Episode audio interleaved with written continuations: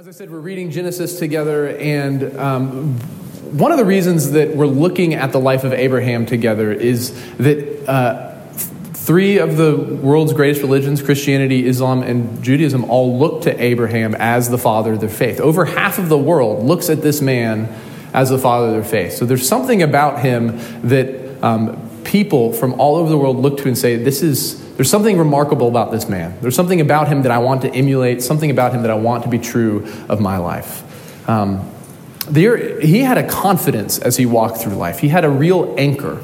He was anchored in a way that I want to be anchored.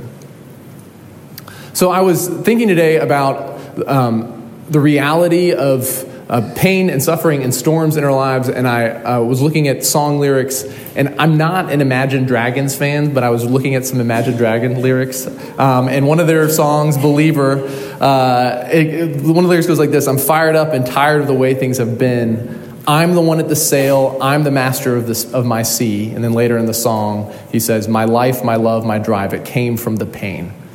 And what he's acknowledging in this song is, is the reality that um, all of us experience pain, all of us experience suffering. And then the, the midst of the winds and the waves of this life, all of the storms that buffer, buffet us, um, the singer says that uh, he is the one at the sail. He is the master of his sea.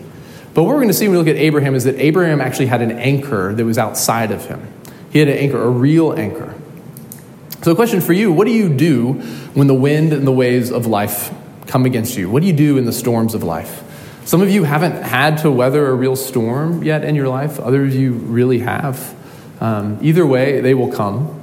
Um, I've heard it said that all of us are either in a storm, coming out of a storm, or entering a storm. Everyone in this life is either damp or wet. And when storms come, doubts follow quickly behind. We have spiritual doubts on the tail end of storms. And, and all of us struggle with doubt. Right? No one is immune to this. And Abraham helps us to ask and answer the question how do I live by faith in the midst of my doubt? And so, our outline for tonight, it's on your handout. We're going to look at the anatomy of doubt, um, and then how God deals with doubt, and then spend some time applying this to us. So, first, the anatomy of doubt. We're going to look at the first, first, first eight verses for this. And the passage begins after these things. So, if you've been with us this semester, you remember a couple weeks ago we looked at Genesis 14, which is the passage right before this, and Abraham um, goes to rescue his nephew Lot. And his Lot has been carried off by these four kings, or rather, these, these tribal warlords, and Abraham goes after on this military conquest, um, rescues Lot from the kings, and comes back. And uh, he staged this military campaign to get his nephew back, and now he's scared. Right? He's scared of retaliation. And God speaks to him. He says, Do not fear. Fear not. Don't be afraid. And it's interesting that Abraham, what, what happens here in verse 1, Abraham's the only person in the Pentateuch, in the first five books of the Bible, who God speaks to this way. It says that the word of the Lord came to Abram in a vision. The only person who receives the word of the Lord in a vision. God appears to him in a vision and tells him, Do not fear. And how does Abram respond? He tells Abram how scared he is. Verse 2 and 3, he just unloads on God all of his worries, all of this stuff that was buried deep down. He's asking God, that child that you promised me, where is he? Right, it's fascinating that the response to God's revelation. Right? We often think if I could talk to God face to face, then all my doubts would go away. The, the response to God's revelation is doubt. And then God responds in verse 4 and he says, Don't worry. He takes them outside. He leads them out. It's nighttime. They look up at the stars, and he says, Look. And, and he shows them the stars in the sky, and God responds to Abram's doubt with this warm, loving, um, you can kind of picture like a father with his arm around his son, this like encouraging sign. I wonder if this is, if the writers of Lion King were thinking about this in the scene with Mufasa and Simba out under the sky. Um, God takes Abram outside and shows him the stars. And he says, This is what your your nation will be like. The children that come from you, they will be more, more than the stars in the sky, uncountable multitude. And we're told that Abraham then believes God, and God counts it to him as righteousness. But then in verse 8, more doubts. Abraham says, How can I know? I'm just filled with doubts. How can I be certain? How can I know? And I hope this, is, I hope this encourages you. Because Abraham is showing us that doubt is inevitable. Here's Abraham. He's having this one on one conversation with God, personal, verbal communication. God gives him a sign, he shows him the stars, and Abraham responds with doubt. And this means for you that your doubt is not just because you're in college. It's not just because that particular thing happened to you. It's not because of your particular circumstances. Doubt really never goes away. If you don't believe me, think about Abraham, right? This is a man who is, by this point, deep into his faith, deep into his life of walking with God, right? He's left his home, his family, his culture, everything that told him who he was. He left and he went out with God. Um, and he's had this life with God, left everything for the sake of following God, staked everything on God's promise. He's had a word from the Lord. God has spoken to him, received a vision from God, and he still has doubt. And this means for us that we are never going to get past this. Doubt, doubt never goes away. Um, I don't know how this sits with you. I, I, hope this doesn't disappoint you. I hope that you find this comforting. Uh, this, is, this has been really comforting for me today as I've been thinking about it. And in spite of these two revelations from God, Abraham responds with these questions How can I know? How can I trust? Um, I've still got a head full of doubt. How can I know? And look at how God's response. Like, God does not respond by saying, How dare you question me? Right? He, um, he also doesn't respond by saying, Hey, that's just the way it is. We all live with doubt, we can't help it. Instead, God deals with doubt in a unique way. He doesn't condemn it, and he also doesn't let it go. Um, and Tim Keller, the pastor, took some time. Um, he takes some time to articulate what he describes as the anatomy of doubt, and I want to share this with you. Um, he says that what's going on here is very much like what happens with Jesus and Thomas. That at the end of John's gospel, um, Jesus, after he's resurrected from the dead, he reveals himself. He appears to his disciples, all but Thomas, and they, they meet Jesus. And then Thomas is with the other disciples and he says, I'm not going to believe. Like, I can't believe unless I actually see Jesus face to face and actually put my hand in his wounds. I won't believe unless Jesus shows me his wounds. And then Jesus appears and says to Thomas, Come, put your hand in my wounds, put your hand in my side. Do not disbelieve, but believe. And when Jesus appears to him, he invites him to touch and he says, Stop disbelieving, stop doubting and believe. And what we see here is this fascinating balance in which doubt is it's never encouraged, but doubters are completely welcomed and engaged with. Now, there's two ways that we usually deal with doubt. Um, one is from the liberal mindset, and the other is from the conservative mindset. So, the conservative mindset first. This says that doubt is a complete evil. Doubt is a total failure failure. The conservative mindset creates communities and churches where no one is allowed to talk about doubt. No one is allowed to express their doubts or their emotional struggles with the fundamentals of the Christian faith. And when you create a community or a church like that, you're telling the world that you cannot be emotionally or intellectually authentic and be a Christian. And lots of people have been turned off by how unattractive that is. And not only that, people inside those churches and those communities who have doubts are so scared by them and they feel so self condemned by them, they ever, never actually go and look for answers. And some of you were raised in churches or communities like that. And many of your classmates here at Wake grew up in churches and communities like that. And then you get to Wake, and for the first time, you're encouraged to doubt and to critique everything you were taught. You get to Wake and you meet the other extreme, the liberal mindset on doubt. And before we get there, I want to go back to Abraham. What if Abraham had had the conservative mindset with doubt and he said to God, I don't have any doubts? Well, then we wouldn't have the second half of this chapter. And the second half of this chapter is one of the greatest things ever done in history. There is no greater chapter in the Bible that talks about the grace of the gospel. No greater chapter. When you express doubt and you say, My faith uh, is weak, instead of God saying, How dare you? He says to you, This is actually the way that you drop your anchor down into the bedrock. This is how you weather the storms. Give me your doubts. I will come to you. I will give you more. Give me your doubts. See, the conservative approach to doubt is wrong because God doesn't condemn Abraham in his doubts. God deals with him, He welcomes him and deals with him. But the liberal approach to doubt is wrong too. The liberal approach says that it is intellectually sophisticated and emotionally mature to always be in doubt about everything, to be skeptical and cynical of everything, to have unresolved, eternal doubt about everything. And here at Wake, you're really just presented these two options, right? One is championed, one is condemned. And here's the thing the liberal approach to doubt doesn't work either. Because if you doubt everything, what you're really doing is you're actually giving yourself an exception that's not fair. Because you can only doubt everything if you refuse to doubt your doubts. You can only be cynical to everything if you refuse to be cynical of your cynicism. What do I mean by this, that you have to be cynical of your cynicism? Well, you have to at least be open to the possibility that you're really just a coward. That underneath the veneer of cynicism and skepticism is actually cowardice, that you're afraid. If you can be cynical of everything but your own cynicism, then you're giving everyone else something that you're not willing to try for yourself. If you're not willing to doubt your own doubts or be cynical of your own cynicism, you're actually being intellectually dishonest and cowardly. This is what you're doing if you doubt everything but your own doubts. You're just showing that you can dish it out, but you can't take it. Now, God doesn't do the liberal thing of saying that that's fine, you have doubts. He goes after them. And God doesn't do the conservative thing of saying, How dare you doubt? Instead, He says, Doubters are welcome.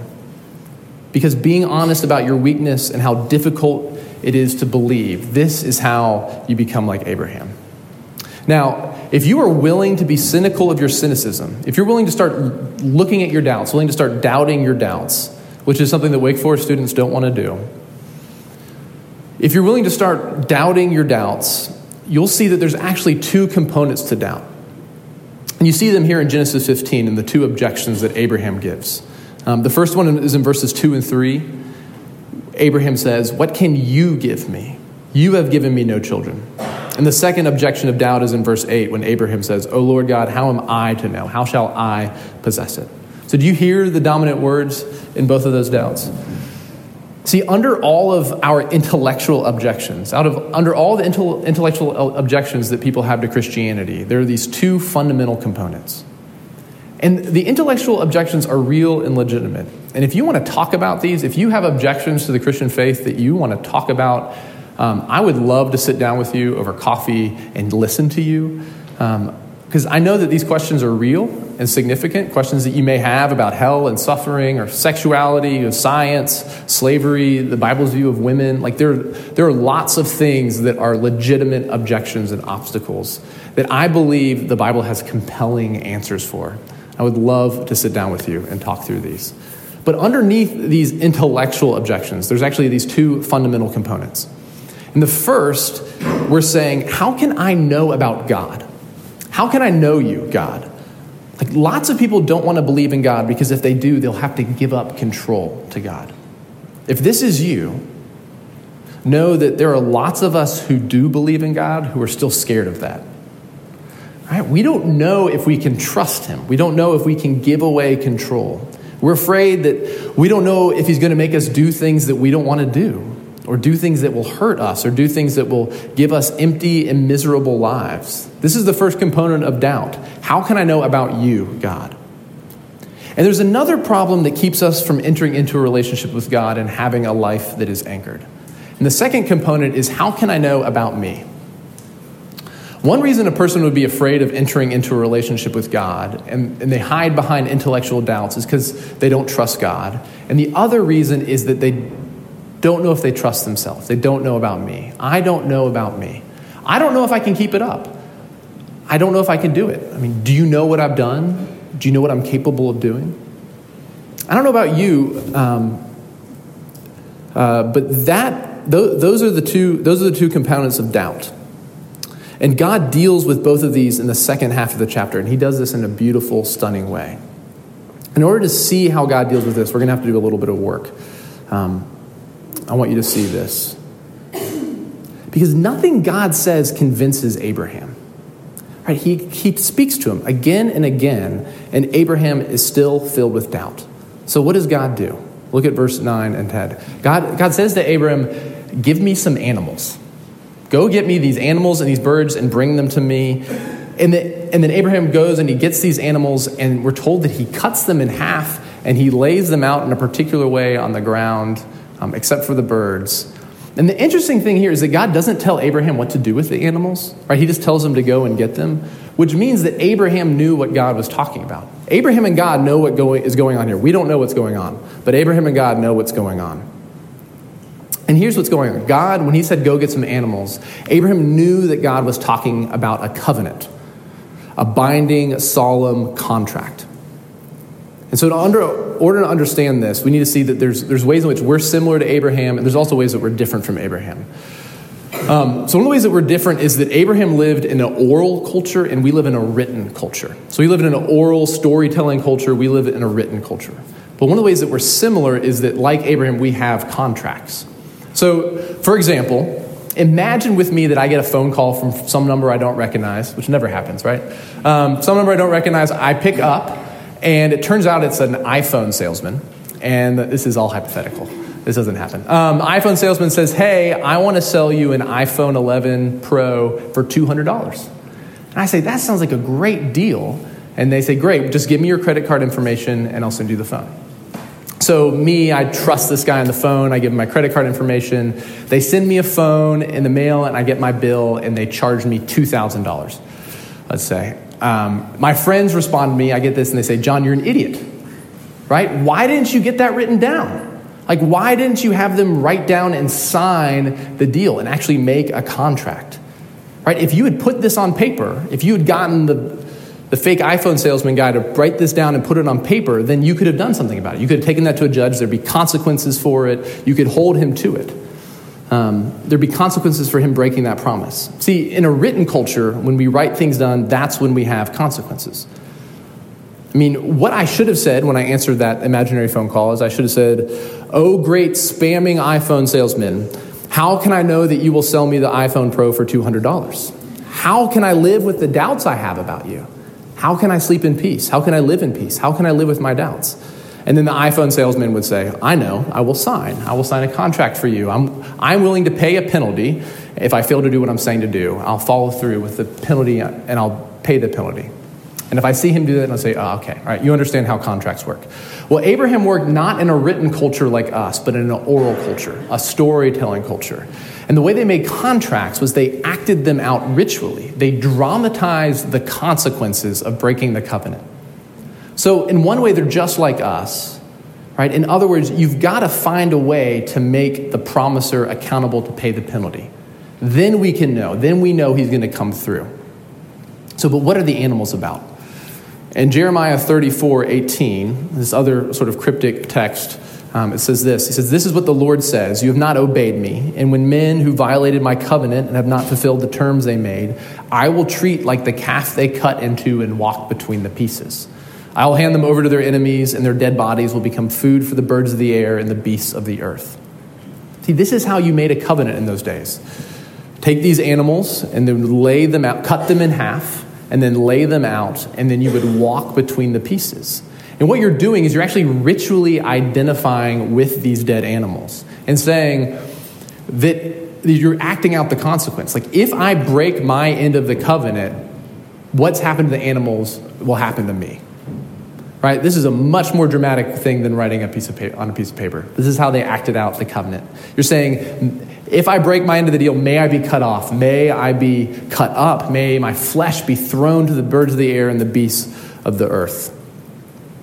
You're doing the same thing that every responsible iPhone salesman does, right? You make yourself accountable for paying the penalty for failure to fill your, your promise. And as you can imagine, this is a really effective way of making a deal. Like, I wonder if you can imagine next time you're dividing up group work for a group project, um, setting this out as the term, suggesting your promise, your partners try this instead. Right? People would actually probably do their end of the work, of their job. Um, right, this is a really effective way of communicating a promise. And this method of of cutting covenants was so effective that it was always done in this time between a great king and vassals or servants, the people they'd make covenants with. And it was so prevalent in the ancient Near East that it's actually in the language in the Hebrew. The word, the verb to make a covenant is this word cut, to cut a covenant. right? Because cutting is how you made a covenant. You cut the animals in half, blood would run down the aisle in between the pieces. Walking through those split pieces, the promise, the person who's making the promise was making a self maledictory oath, right? You did this when you were a kid. Cross my heart hope to die, put a needle in my eye, right? That's a self maledictory oath. This is what they were doing when they made these covenants. What happens to those animals will happen to me. If I don't do everything I say I'm going to do today, may this be true of me. So Abraham would have completely understood this. When God said, Go get the animals and cut them up, Abraham would have understood what God was going to do. And he would have thought, This is really good. Now, there are two things that God does in this, in verse 17 and 18, that would have utterly astounded Abraham. First, look who passes through. Look who passes through the animals.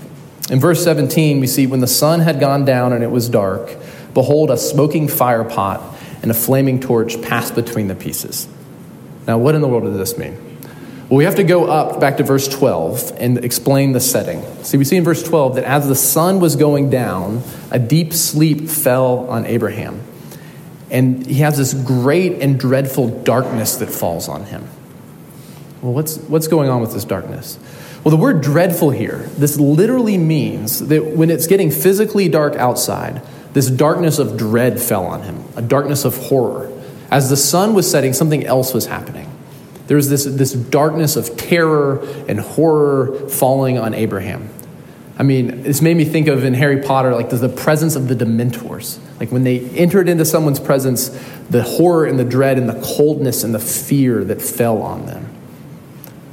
The darkness that fell on Abraham wasn't physical darkness. The sun doesn't set until verse 17. It's this this other darkness, this overwhelming sense of dread and horror that, that crushes him to the ground so that he can't get up.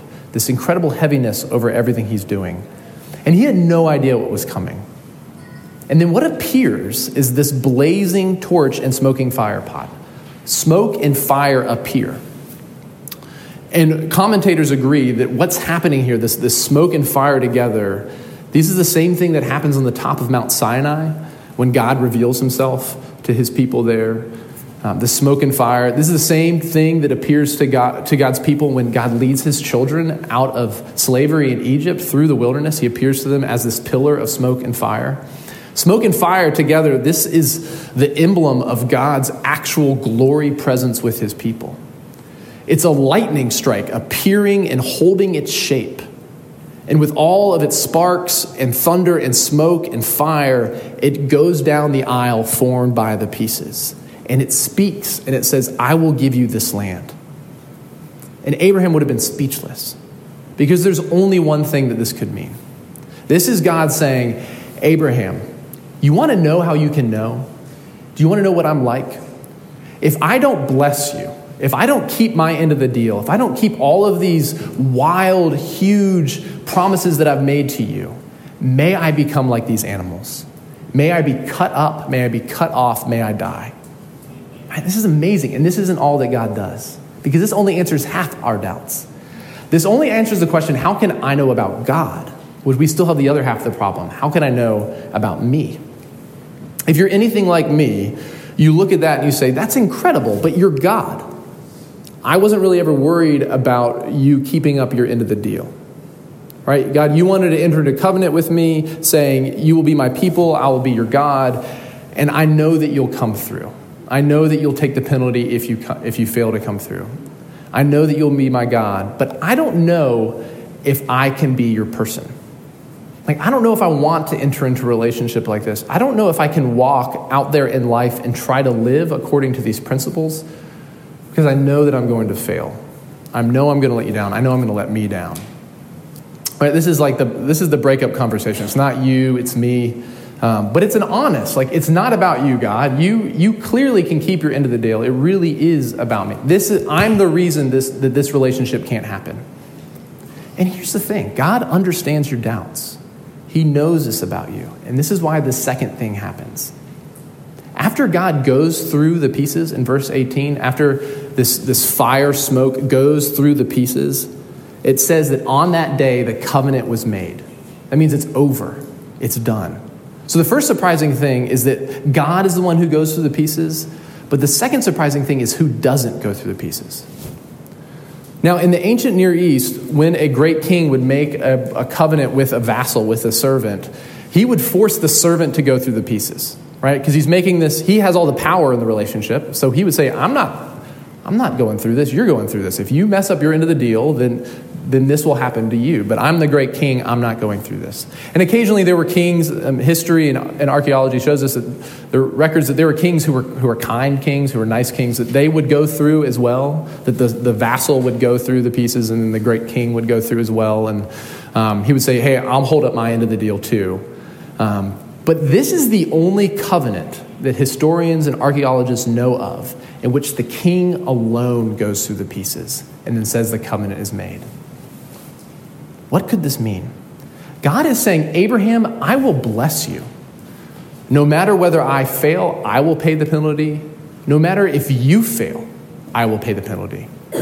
I will absorb the cost for both of us, either of us, including you. This is a one sided covenant. God passes through the animals for both he and Abraham. This is unbelievable. This is God's way of saying, I will be torn apart if I fail or I will be torn apart if you fail. If you fail, I will take the consequences. I will take the penalty. I will do it. And Abraham had no idea the cost of this oath of grace. But centuries later, a darkness would come down again, and it was so dark and so dreadful that it put out the sun at noon. Mark 15, 35 says, At the sixth hour, which is noon, darkness came down, complete and total darkness. And this darkness engulfed the cross. This, this darkness engulfed Mount Calvary. And on the cross, what happened to Jesus? When he cried out, My God, my God, why have you forsaken me? What happened to Jesus? Isaiah 53 6 says that he was cut off from the land of the living. This is covenant language. This is the curse. When he says, My God, my God, why have you forsaken me? He's saying, I'm in the dark and I'm alone and you have cut me off. Why? This is God saying, I am going to bless you unconditionally. If you believe in me, if you enter into this relationship with me, not only will I not fail, my failures, failures will not get in the way of me blessing you, but your failures won't get in the way of me blessing you.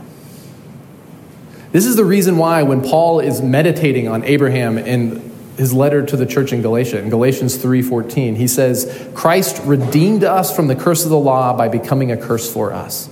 He redeemed us in order that the blessing given to Abraham might come to us all through Jesus Christ, becoming the curse for us. So, finally, what does this mean for us? Like, just thinking through um, some application for us. What does this mean for us? Everything in your life will require you to walk through the pieces. Everything you give yourself to will make you walk down that aisle for yourself. Every other approach to living says, This will be my shield, this will be my reward. I'm going to be a good person, I'm going to be a moral person, or a successful person, or a liberated person, or self actualized person, or conservative person, or a liberal person. Um, I'm going to do these things, and it's on me to make them happen. Every other approach to living will make you walk through the pieces. You will be responsible for your end of the deal. But if you fail, you won't be able to live up to the standards. You will fail. You won't be able to live up to the standards, regardless of who sets them. Right? If you really look deep down within yourself, right, you know that you're not going to come through. Right? You can't keep up that high standard that's set for you. You're going to have to walk through the aisle. But Abraham is different. He's like a man with an anchor.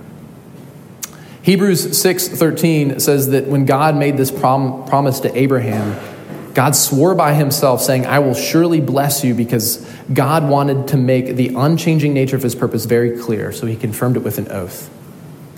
And it says that we have this hope as an anchor for our souls, firm and secure. So if you have lots of doubts, if you're thinking, man, I've got lots of doubts, I'm afraid of giving myself to God, I want you to see that you actually can't avoid giving yourself to something, right? Your anchor is down in something. All of us have our anchor down in something. You say, like, if I have that thing, then I'll be okay, right? You set your anchor in your friends, or in your abilities, or in your future, or in your looks, or your academics, or something. You always set your anchor down in something. You always anchor yourself to something. Uh, when I was in high school, I took a, um, a sailing trip with uh, the Boy Scouts down to the Bahamas. And on this trip, we, uh, it was a cool Boy Scout trip. Um, uh, we, on this trip, we would set down our anchor at night, and then we had to keep watch throughout the evening or out throughout the whole night. We'd take these three hour watches. And during that time, we were watching, one, to make sure no one bumped into us, but second, to make sure that our anchor didn't drag. Because we were just dropping anchor down in the sand. We didn't have any, anything solid to drop it on. And so if it didn't actually catch, um, we would need to be aware if we were, if we were drifting. Um, constantly, I think we'd like check the compasses and the stars. I don't remember how we did it. Uh, but somehow, we checked to make sure that we weren't moving, weren't drifting. Your anchor is useless unless it's secure. And if your anchor is in sand and something that's not secure like ours was, you're going to have to watch it vigilantly to, vigilantly to make sure it's not slipping. So, what do you think will always be there for you? Like, what are you putting your anchor down in? And is it secure? Or are you worried that it's going to slip? If you say, if you say, I don't want to give myself to the promise of God, but you're giving yourself to something and it's sand, you're just going to drift. Whatever it is, it isn't going to last. Like maybe it's a relationship. If I get into that, if I get into a good relationship, um, but that won't hold you. Um, is it your looks or your athletic ability, your grades, your future, your career? Like none of these will hold you. Everyone puts their anchor down into something. And unless it's the promise of God, something that will never change, you will never live with the confidence that you long for. Your anchor will just skip along the ocean floor and you'll never feel steady. You will live in fear of the anchor slipping, or if you have the naive confidence that it will never slip, once a storm comes, that storm will shipwreck your life. But here is something that is sure that can hold your anchor. that can keep you tethered when the wind and the waves and the storms of life toss you about. Here is something that will never leave you or forsake you something that passed through the aisle for you between those pieces. When God says, I am your shield, He's saying, He's saying, unless you have me, you don't have a shield. Unless I'm your security, you have no real security. Right? You've got to see this that when you get your anchor down deep enough, there's a lot of pressure on that anchor. You all know the pressure that's on that anchor. But that anchor holds. Because when Jesus Christ went down under the wrath of God and under the justice of God, he stayed. He held for you. He held for you. And he walked through those divided pieces for you so that you don't have to. If you're here tonight and you're afraid of giving yourself to God, I just want to leave you with this question um, Why aren't you afraid of not? Um, let's pray. Father, thank you for this passage. Thank you for the life of Abraham. Lord, thank you that he shows us what security looks like.